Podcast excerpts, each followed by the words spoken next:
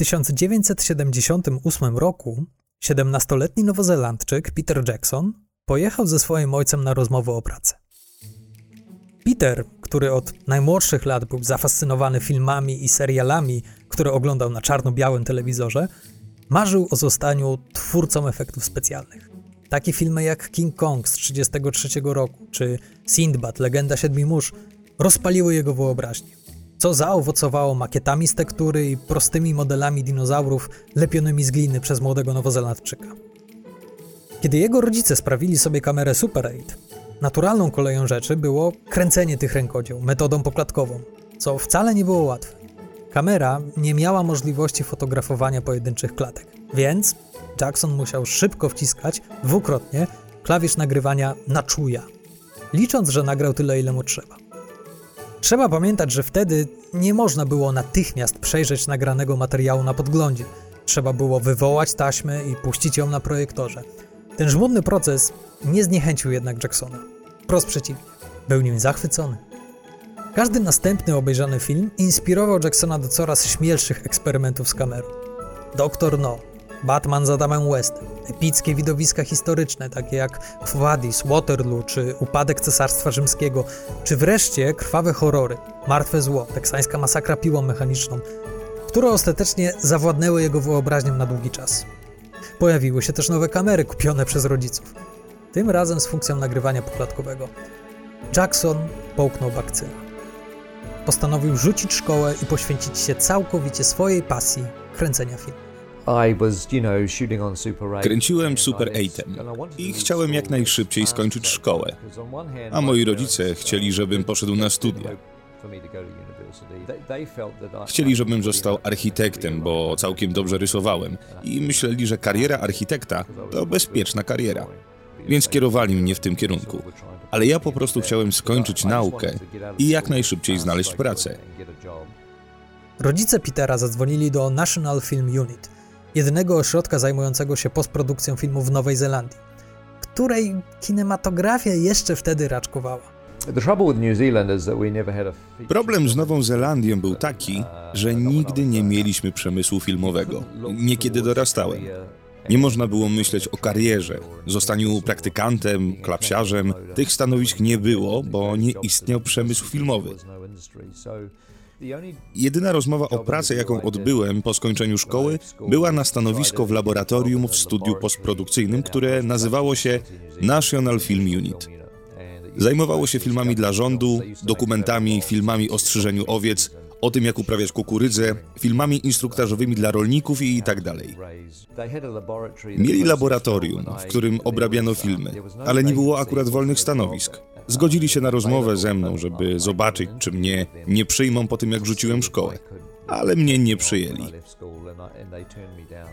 Jedną z cech charakterystycznych Jacksona i podobno jest to cecha większości Nowozelandczyków, jest jego pozytywne nastawienie do życia i postrzeganie problemów nie jako przeszkód, ale jako możliwości do rozwoju i zrobienia czegoś lepiej.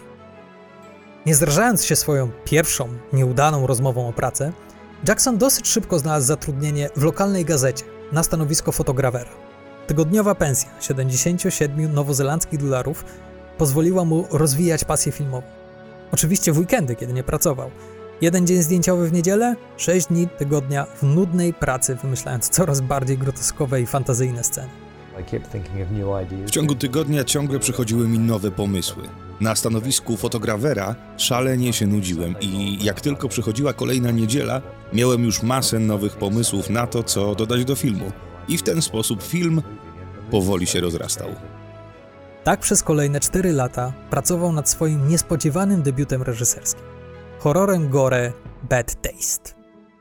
Dzięki determinacji Jacksona film dostał wsparcie, aczkolwiek nieco okrężną drogą ze względu na krwawy gatunek, od nowo powstałej nowozelandzkiej komisji filmowej. I był pokazywany w Cannes. Jego kariera wskoczyła na wyższy bieg. Powstały kolejne komediowe horrory, Meet the Feebles, Martwica mózgu, zaskakujący dramat niebiańskiej istoty, czy wreszcie jego pierwszy hollywoodzki film, Przerażacze, wyprodukowany przez reżysera Foresta Gampa, Roberta Zemeckisa. Wszystkie filmy powstały w Nowej Zelandii. Każdy z nich był kolejnym semestrem szkoły filmowej dla Jacksona, którego oficjalna edukacja nigdy nie została wznowiona. Oczywiście każdy z nich przybliżał go do trylogii Władcy Pierścieni, ale i tak gigantyczny rozmiar ekranizacji Tolkiena był jak skok na głęboką wodę. Budżet Bad Taste wynosił 25 tysięcy dolarów. Martwica mózgu kosztowała już 3 miliony, niebiańskie istoty 5, a przerażacze 26 milionów, co już wtedy wydawało się dużym skokiem. Do czasu Władcy Pierścieni. Trylogia kosztowała 281 milionów dolarów. W momencie, w którym Jackson starał się o prawa do ekranizacji, w Nowej Zelandii dysponował 35 pożyczonymi komputerami, na których jego ekipa pracowała przy przerażaczach, nad efektami CGI. Nie było hal zdjęciowych z prawdziwego zdarzenia. Często plany zdjęciowe i pracownie organizowano w opuszczonych fabrykach.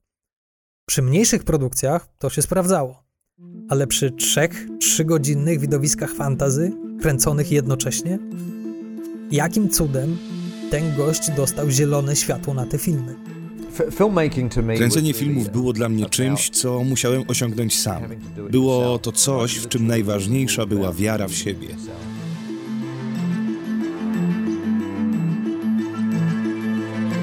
Ten podcast filmowy przedstawia miniserię Władca Pierścieni. Historia mówiona filmowej trylogii.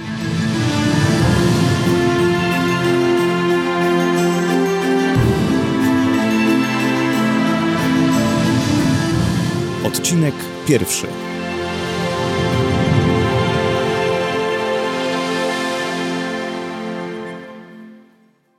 Nazywam się Kasia Czajka-Kominiarczuk, prowadzę bloga Zwierz Popkulturalny, e, a także udzielam się w social mediach, także jako zwierz, komentując kulturę popularną, a poza tym piszę też książki dotyczące kultury popularnej, m.in. seriali, ale też na przykład nagród filmowych, takich jak Oscary. Tak, czytałam, a właściwie zanim je sama przeczytałam, to mi je przeczytano, e, ponieważ mój tata przeczytał mi najpierw Hobbita, a potem przeczytał nam całą trylogię Władcy Pierścieni. Ja jestem taką specyficzną fanką, mam wrażenie, bo tak uwielbiam Tolkiena. Uważam, że te książki są e, no niepowtarzalne, bo uważam, że nie ma drugich takich książek w literaturze fantazy, a i też niewiele jest równie dobrych książek w literaturze w ogóle. Natomiast nigdy nie weszłam w świat fandomu. Cześć, ja nazywam się Karol Gajos i możecie mnie kojarzyć jako Popcornerd. Czy czytałeś książki Tolkiena? Jasne, że tak. Ja w ogóle o Władcy Pierścieni dowiedziałem się e, na długo przed realizacją filmu. Nie wiem, czy pamiętasz, był taki teleturniej o nazwie Wielka Gra i pamiętam, że prowadząca już nie ta taka 60-letnia kiedyś zapowiedziała kolejny odcinek, że następny odcinek będzie poświęcony jej ulubionej serii fantazy, czyli Władcy Pierścieni. I pamiętam, że kiedy usłyszałem ten tytuł, jeszcze ta prowadząca była taka w miarę młoda i atrakcyjna, to od razu to e, odhaczyło dwie, dwie najważniejsze rzeczy w moim młodzieńczym 14-letnim czy tam 13-letnim życiu i postanowiłem sięgnąć po tę książkę. Władca Pierścieni nie był chyba pierwszą książką fantazy, jaką przeczytałem, ale na pewno był taką książką formatywną, jeżeli chodzi o... Ale wow. powiedziałem słowo, nie? No usłyszałem, że to jest dokument, no to... Nazywam się Ryszard Gawroński. A ja Łukasz Przywara. Prowadzimy we dwójkę audycję Ryneczki kontra Markety w studenckim Która jest o handlu. która nie jest o handlu wbrew pozorom, ale, ale jest zabawna i możecie jej słuchać co sobotę o godzinie 13 lub na Spotify wpisując Ryneczki kontra Markety. E, I robiliśmy już odcinek o Władcy Pierścieni, więc byliśmy pierwsi. Pamiętam pierwsze wydanie, e, które trafiło w moje ręce, to było bardzo kontrowersyjne, bo z tłumaczeniem Jerzego Łozińskiego, jeszcze zanim zamieniono nazwy na te angielskie, czyli miałem Bilbo, Bagoszcza, miałem Łazika zamiast e, Obieży Świata i kompletnie mi to nie przeszkadzało. Absolutnie uważam, że to jest bardzo dobre tłumaczenie, chociaż niewątpliwie kontrowersyjne, ale no to była książka, szczególnie pierwsza, w której tak się totalnie zatopiłem no, na dwa dni, no bo ja dosyć szybko czytam. Co jest dla mnie najciekawsze, to to, że e, to, tą wersję, którą czytał nam tata, to jest to takie najstarsza wersja tłumaczenia. E, I tam e, są inaczej przetłumaczone wiersze. I ja miałam potem olbrzymi zgrzyt, że te wiersze nie są takie, zwłaszcza, że część z nich nauczyłam się na pamięć. Ta książka jest bezpośrednio związana z filmem, bo tak to się u mnie zaczęło. No właśnie to wszystko się zaczęło od tego, dokładnie od Władcy Pierścieni, bo były pierwsze zwiastuny, yy, że Władca Pierścieni w kinach, zaczęły się pojawiać reklamy, ja zacząłem się być taki podjarany, bo wszyscy zaczęli o tym rozmawiać, że o Władce Pierścieni. Teraz yy, takie wchodzimy w moje dzieciństwo. Byłem ministrantem, jak byłem młody i tam w tej grupie ministrantów wszyscy o tym mówili, że wow, Władcy Pierścieni i tak dalej. I, I mój brat słyszał, że ciągle o tym gadam i dostałem prezent od jednego brata i drugiego właśnie tę oto książkę. Zrobili to celowo, bo kupili mi tę książkę i pierwsze co ją ode mnie wzięli i przeczytali. Pozdrawiam moich braci. E, I, I, jest taka ciekawostka, kiedy oni mieszkali razem w jednym pokoju i nagle pewnego dnia było słychać takie mocne łubudu. Wszyscy pobiegli zobaczyć, co się stało i, i jed... nie wiem, czy mogę mówić, to pójdzie gdzieś tak daleko, że oni to usłyszą. I, i jeden brat drugiemu zdradził zakończenie Władcy Pierścieni, bo jeden skończył czytać wcześniej i tamten się strasznie wkurzył i doszło do Ja rozumiem przemocy. te rekończyny. Ja, ja też bym się wkurzył. To jest o tyle specyficzne, że moje, jakby bardzo dużo osób musi odkrywać taką literaturę jak Tolkien na własną rękę, tak? Jakby musi samemu znaleźć gdzieś. E, U mnie w domu to była taka książka podstawowa, tak? To znaczy musieliśmy znać Hobbita, musieliśmy znać Władcę Pierścieni. E, To zresztą tutaj e, powiem szczerze, mam takie super wspomnienie, ponieważ mój tata e, ma doskonałą umiejętność czytania na głosy. E, I zawsze to potrafił, w związku z tym dla mnie e, te książki były fantastyczne, bo każda postać mówiła swoim głosem. Cześć, nazywam się Kuba Lisiak. Próbowałem zabrać się za nie, będąc chyba w gimnazjum, ale była to dla mnie wtedy bardzo trudna lektura. Nadal uważam, że jest to e, trudne, trudna lektura. Próbowałem, pamiętam, kiedyś po angielsku nawet przeczytać, ale poddałem się bardzo szybko, bo Tolkien używał takiego angielskiego, którego ja nie znałem. A to było dla ciebie wyzwanie, jak ją y, zacząłeś czytać? E, To było dla mnie wyzwanie, bo ja bardzo chciałem iść do kina na Drużynę Pierścienia, ale chciałem najpierw przeczytać Drużynę Pierścienia, zanim pójdę do kina. Przyznam się szczerze, że nie zdążyłem całej przeczytać. Dostałem tę książkę niedługo przed premierą, niech to mnie tłumaczy. Ale potem przeczytałem, zanim wyszły dwie następne części. Jest taki moment w życiu człowieka, że powinien przeczytać Władcę Pierścieni, Wiedźmina, e, Dune, bo, bo później może to nie zrobić na nim takiego wrażenia. Takie mam, takie, ja mam taką teorię prywatną i właśnie trafiłem z Władcą Pierścieni w ten moment, dokładnie kiedy Rysio był w takim momencie, że musiał przeczytać sobie, że jak przeczytał Władcę Pierścieni, to był właśnie pod ogromnym wrażeniem. I tutaj chciałem pozdrowić e, czasopismo o grach komputerowych CD Action, gdzie w sekcji Action Redaction Władca Pierścieni był wymieniany jako najważniejsza książka, którą trzeba przeczytać w życiu. Ja posłuchałem CD Action i nie żałuję do tej pory. Tak, e, jeżeli miałbym się przyznać, to tak, tak. E, Zdarzyło mi się kiedyś zjeść dwa zamawiane obiady z, przez aplikację. Tak, zdarzyło mi się też zjeść dwie pizze jednego dnia. E, proszę? Dziękuję, to przedstaw się. Cześć wszystkim. E, Konrad Krokosiński. Cze- Najczęściej słyszeliście to w połączeniu Konrad Krokosiński i Piotr Maszorek, a to jest ten podcast filmowy. Zacznijmy od prostego pytania. Czy czytałeś książki Tolkiena? Nie. Szczerze ci powiem, że fantazja nigdy mnie jakoś specjalnie nie interesowało. Tym bardziej jeszcze taka kobyła jak Władca Pierścieni. Nie, ani Wiedźmina nie czytałem, ni, ni, nic z tych rzeczy, ani na Zmierzch się nie załapałem, e, e, tylko chyba Zmierzch to jest jakiś bardziej gatunek gore, nie? Nie. nie. Szkoda, ale nie. A tak brzmi, szkoda. Okej, może tutaj mała errata, tak? E, Władca Pierścieni e, to była książka, którą tata zaczął nam pisać po tym, jak czytał nam Odysei pana Tadeusza. To nie był do końca ten zbiór książek, który człowiek wybrałby dla dzieci. Dopiero z czasem, jakby jak dorosłam, zrozumiałam, że to wcale tak nie było, tak? Że to nie było tak, że każdy miał w domu Władcę Pierścieni na półce i, i było oczywiste, że, że musi to poznać tam, nie wiem, przed dziesiątym rokiem życia. Po tej książce rzeczywiście wszedłem w świat fantastyki i czytałem tylko fantastykę i miałem takie okresie, że czytałem tylko fantastykę i plus lektury szkolne, które musiałem, ale nie wszystkie. E, ale naprawdę, ja to wsiąkłem całkowicie. W 1999 roku miałem 14 lat i byłem tak samo zauroczony kinem jak młody Jackson. Internet jeszcze wtedy nie był normą i całą wiedzę, którą obecnie czerpiemy z portali internetowych na temat tego, co się dzieje w świecie kinematografii, czerpałem z miesięczników. Cinema, film. Cinema czy film, ponieważ to jest, to jest różnica. Ja czytałem wszystko, wszystko co dotyczyło kina, łącznie z kinem. Jeszcze było, Boże, film na świecie. To było chyba najbardziej snobistyczne, takie jeszcze w dodatku czarno-białe i miało tylko pojedyncze strony y, kolorowe z niebieskim drukiem, z tego co pamiętam. Każdy numer magazynu Cinema kończył się dwiema stronami newsów i nowinek z planów filmowych. Krótkie, wąskie notatki na temat tego, co, kto kręci i z kim. W jednym numerze pod koniec 2000 roku natrafiłem na krótką wzmiankę o Władcy Pierścieni, zawierającą niezbędne minimum informacji. Peter Jackson, reżyser Przerażaczy i Niebiańskich Istot, e, w rolach głównych Elijah Wood, John Rhys Davis, Liv Tyler i tak dalej. Premiera zaplanowana na przyszły rok. Koniec.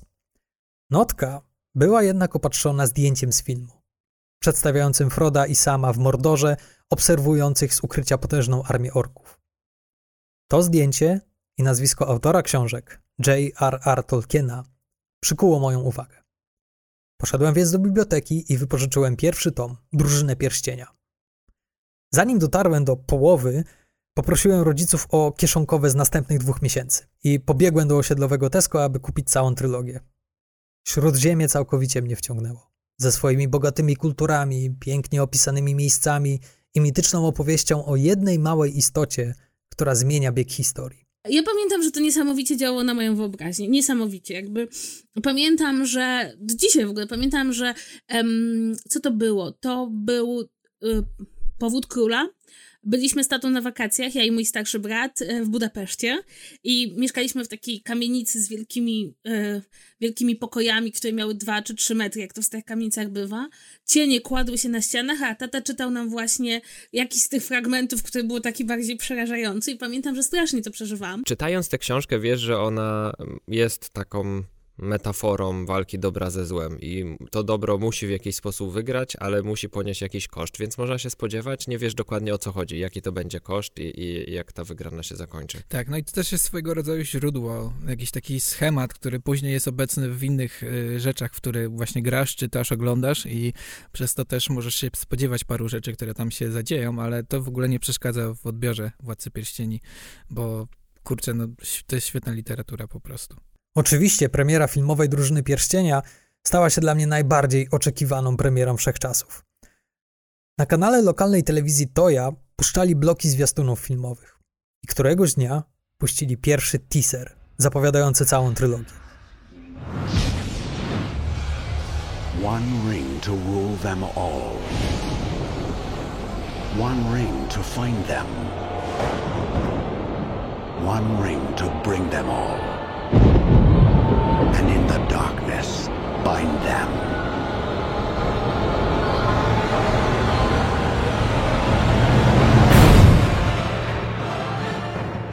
Pamiętam, że w zwiastunie, jak, jakie mam przebłyski, to było pierdyliard lat temu. Właśnie tam był pierścień, był Gandalf, był takie, był chyba ten moment, kiedy na pierścieniu pojawiał się ten y, napis Skacząc po kanałach zdążyłem zobaczyć zaledwie ostatnią minutę, ale wiedziałem, że te zwiastuny się powtarzają. Więc następny tydzień spędziłem nagrywając każdy taki blok zwiastunowy na kasetę VHS, szukając powtórki. W końcu mi się udało i w dobie przed YouTube'em byłem szczęśliwym posiadaczem całego zwiastuna do najbardziej oczekiwanego przeze mnie filmu. Kiedy rok później przeszedłem z podstawówki do liceum, ten zwiastun na kasecie wideo Stał się moją kartą wstępu do nowo poznanego towarzystwa z mojej klasy. Ale jest taki moment, nie? Właśnie na przełomie zazwyczaj podstawówki albo gimnazjum i liceum, że wspólne zainteresowania i wspólne pasje gdzieś tam pozwalają ci albo dołączyć do subkultury, albo w ogóle też właśnie odkryć ludzi, z którymi masz nie tylko wspólny język, ale możesz czekać na te same dzieła, nie? Ja pamiętam, że na Władcy Pierścienia akurat bardzo dużo osób czekało, bo i to też e, ta grada, to był taki efekt kuli śniegowej, bo na początku to mało kto jeszcze w tamtych czasach e, był nerdem i interesował się fantastyką, ale z czasem jak właśnie zaczęły wychodzić i zwiastuny, już też pamiętam, że w 2000 roku wyszedł film Dungeons and Dragons, e, to już też troszkę więcej, i to też New Line Cinema wyprodukowało tak swoją drogą, a już też już troszkę więcej osób e, kojarzyło e, fantastykę, już coraz więcej też osób miało podręczniki do Warhammera, do, do właśnie Dungeons and Dragons i no te, te, te, ten Władca Pierścieni to był strasznie długo w produkcji, nie? No bo od chyba wyjścia pierwszego zwiastuna do premiery filmu to też tam chyba z jakieś półtora roku minęło.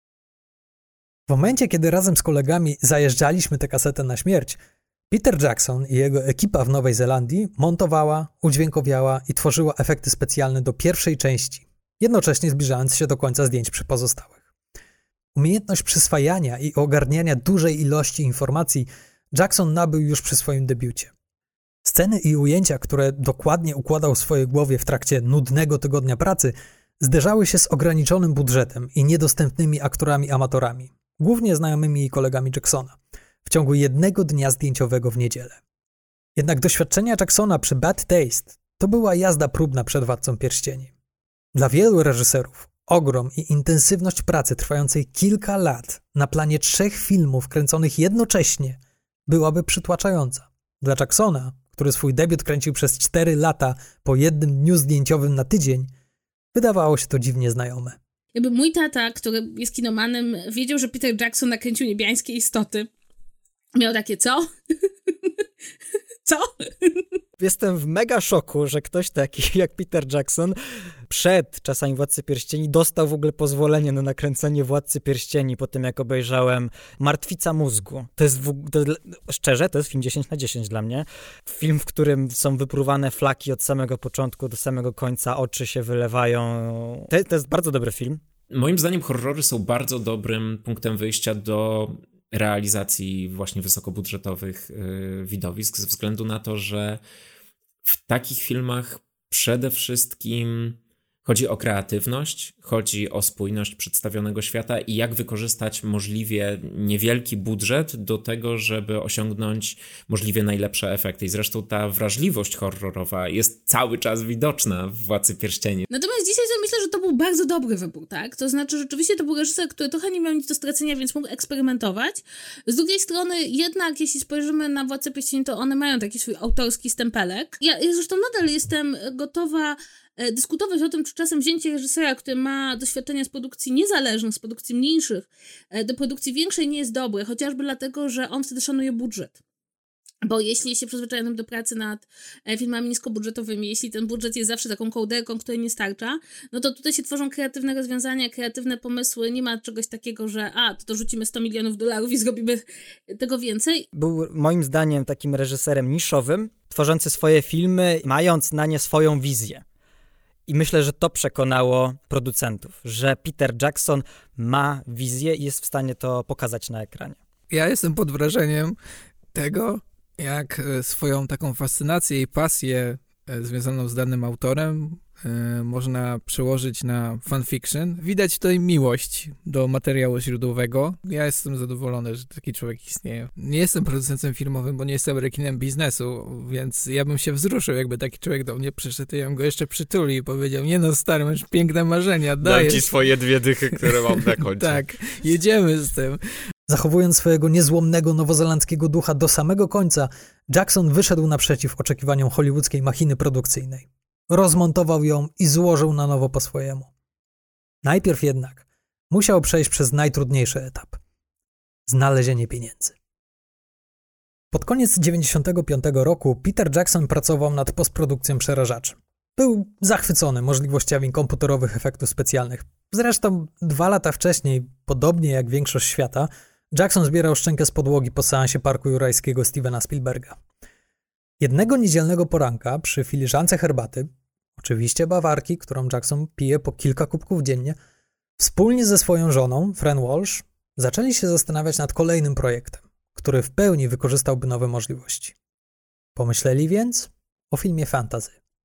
O filmie w stylu trylogii Władcy Pierścieni Tolkiena. Pierwszy raz przeczytałem Władcę Pierścieni, kiedy miałem 18 lat. Pokochałem te książki. Założyłem, że ktoś kiedyś zrobi film i że będę mógł go zobaczyć.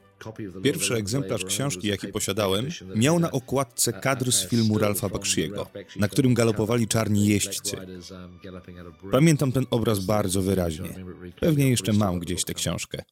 Nie mogąc wymyślić lepszej historii, wreszcie zadali sobie pytanie: po co? Po co wymyślać coś nowego, skoro istnieje już wspaniała opowieść fantazy?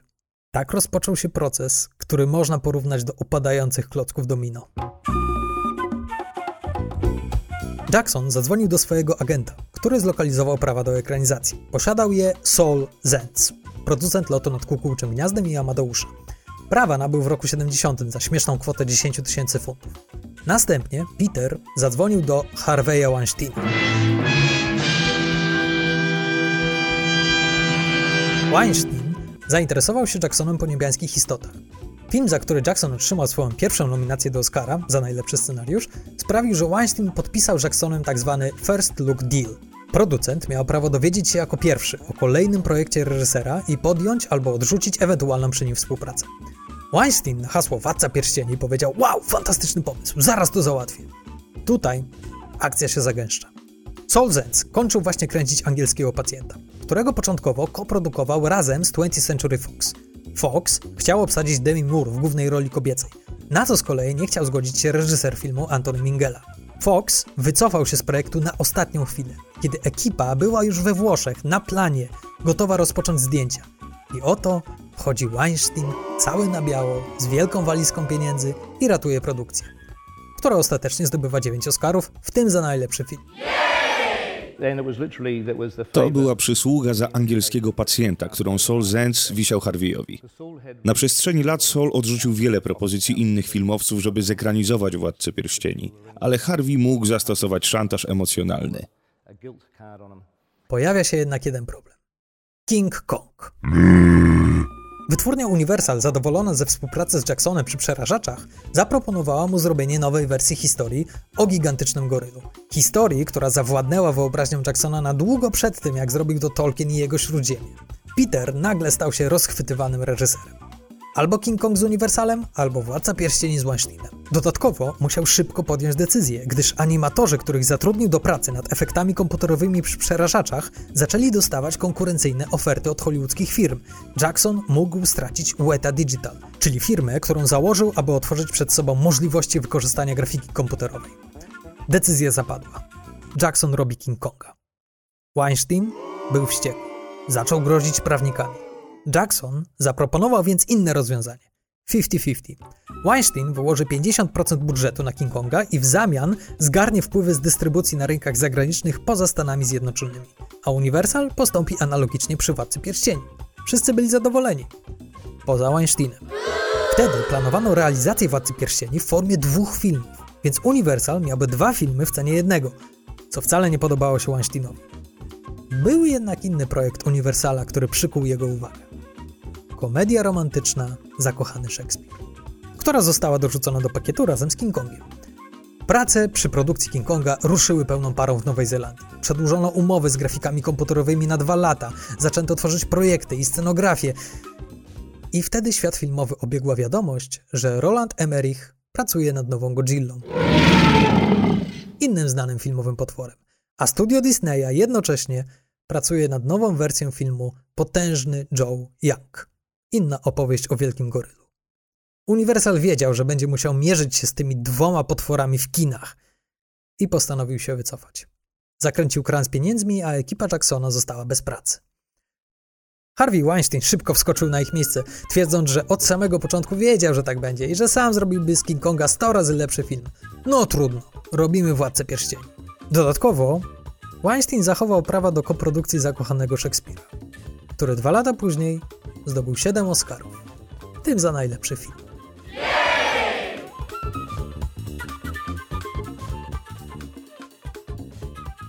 Mając całą strukturę produkcyjną King Konga na miejscu, prace nad ekranizacją Władcy Pierścieni rozpoczęły się natychmiast. Peter i jego żona Fran przygotowali 92-stronicowy draft, rozpisujący trzy książki Tolkiena na dwa filmy. Dostali też budżet 75 milionów dolarów na dwa filmy. Wrócimy do tego. Wspólnie z Filipą Boyens zaczęli pracę nad scenariuszem. Jednocześnie ekipa projektantów i artystów pod okiem Richarda Taylora mogła wykorzystać fakt, że nie muszą czekać na gotowy scenariusz, bo punkt wyjściowy mają w książkach. Zaczęli więc projektować pierwsze scenografie, kostiumy, stworzenia oraz stworzyć pierwsze modele budowli ze świata Tolkiena, jak chociażby gigantyczną makietę Helmowego Jaru. Jackson, wiedząc jak wielkim przedsięwzięciem będzie kręcenie dwóch filmów jednocześnie, rozpisał storyboardy, do których następnie podłożył muzykę i wynajął aktorów, aby dograli kwestie dialogowe. Stawiająca swoje pierwsze kroki ekipa od efektów specjalnych zaczęła tworzyć oprogramowanie, które pozwoli na wygenerowanie cyfrowych armii, które zachowywałyby się realistycznie. Cały ten proces preprodukcji trwał 14 miesięcy i powoli zjadał 75-milionowy budżet który szybko stawał się nierealny. Nie uszło to uwadze Weinsteina. Po kilku nieskutecznych próbach wysyłania swoich agentów, mających wpłynąć na Jacksona w Nowej Zelandii, producent ściągnął go wreszcie do Los Angeles i przedstawił mu ultimatum. Jeśli nie dasz rady zrobić dwóch filmów za 75 milionów dolarów, to zrób jeden dwugodzinny film za tę kwotę, albo znajdę kogoś innego. Na to ani Jackson, ani jego scenarzyści nie chcieli się zgodzić. Weinstein znowu zaczął grozić prawnikami i że zabierze wszystko, co do tej pory zrobiono w Nowej Zelandii. Wszystkie projekty, makiety, wszystko. Pomimo gniewu, Weinstein wiedział jednak, że rozpoczęcie pracy od nowa, po 14 miesiącach pracy, z nowym reżyserem i nową ekipą, nie wchodziło w grę. Kosztowałoby to więcej pieniędzy i dodatkowych lat pracy, zanim ekipa w ogóle weszłaby na plan zdjęciowy.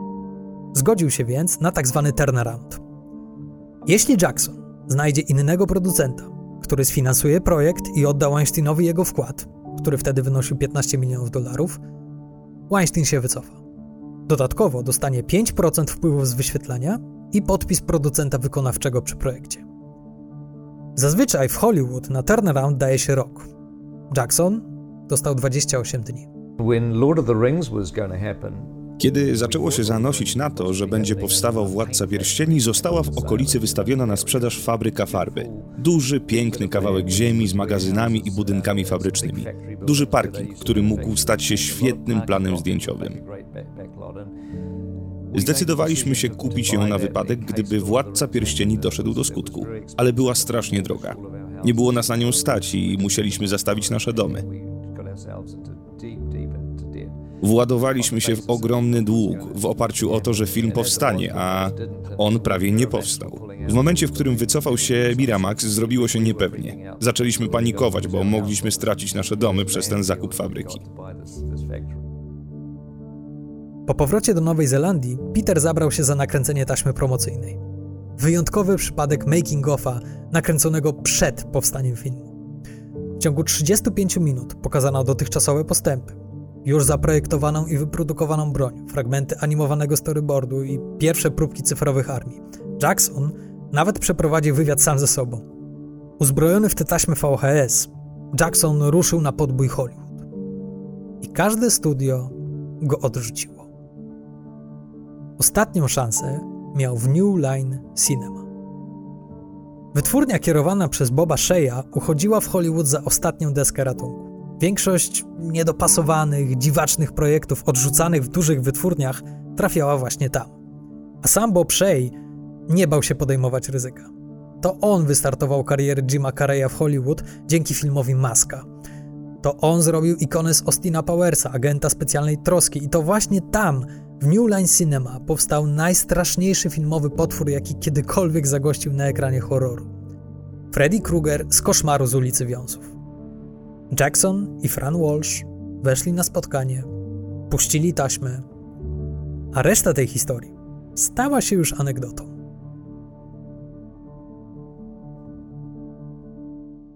Słuchajcie, Wyobraźcie sobie biuro wielkiego e, rekina finansjery, który zafundował wiele, tak, wiele filmów. Wiele ważnych filmów. I wyobraźcie sobie takiego Jakie grubiutkiego on jeszcze nerda z filmy brodą. on i on, finansował, żeby to sobie lepiej wyobrazić? Koszmar z ulicy Wiązów. wszędzie są maski Freddy'ego Krugera. Wszyscy się świetnie bawią w tym był piątek biurze. 13, super. projekcja się skończyła E, nie pamiętam, jak się nazywał. Bob. Załóżmy, na imię Bob. i Bob Shea powiedział enigmatycznie Czemu ktoś chce, żeby widz płacił 18 dolarów za bilet, kiedy mógłby zapłacić 27? Wszyscy w pokoju patrzą się na niego. Fran Walsh pomyślała, chce podwyższyć ceny biletów? Dlaczego? Czemu robicie dwa filmy? Peter Jackson. Ach.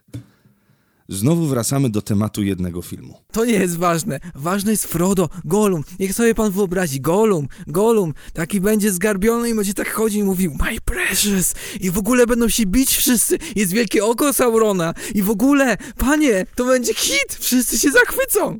I Bob mówi. Hmm. Czy Tolkien nie napisał trzech książek? O, dobra, Robimy- dobra, to może pan cygaro robimy, chce moje. robimy z tego, cygaro. ile, chce, ile chcesz filmów zrobić, ile? No, tak, tak, tyle ile było książek może... Tak, żeby fanów zachwycić. Bob, to czemu rozmawiamy o dwóch, a nie o trzech filmach? To powinny być trzy filmy. Debile po prostu. Rób macie tu pieniążki na trzy części i y, co dwa lata jedna, proszę bardzo.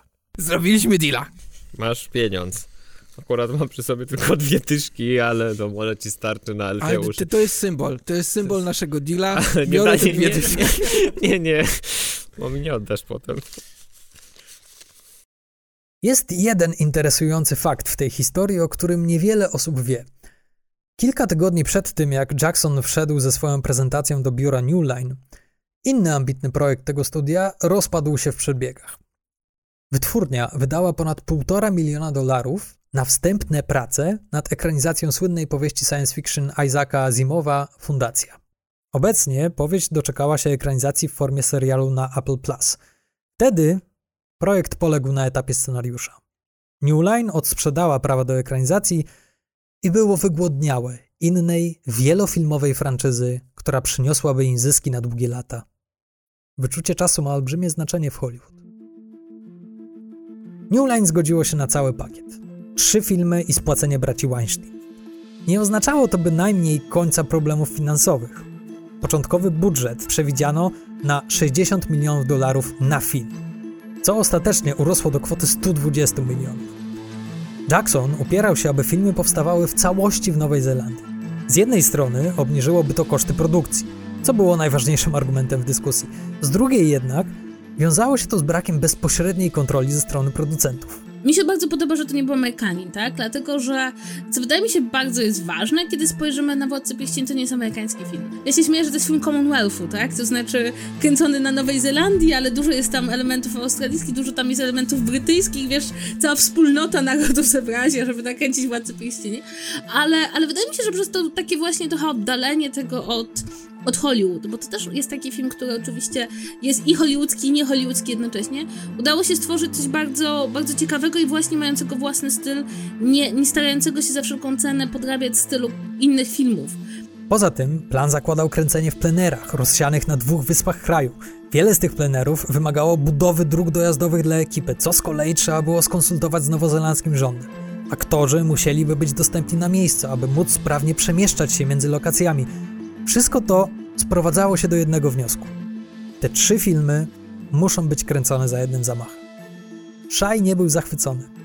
Wolał zrobić to po bożemu, czyli najpierw nakręcić jeden film, zobaczyć jak się sprzeda i wrócić na plan kontynuacji albo dwóch kolejnych części. Po krótkiej kalkulacji zdał sobie jednak sprawę, że to po prostu mu się nie opłaci. Taniej będzie nakręcić wszystko naraz i trzymać kciuki, że widzowie będą zainteresowani i że Peter Jackson podoła wyzwaniu.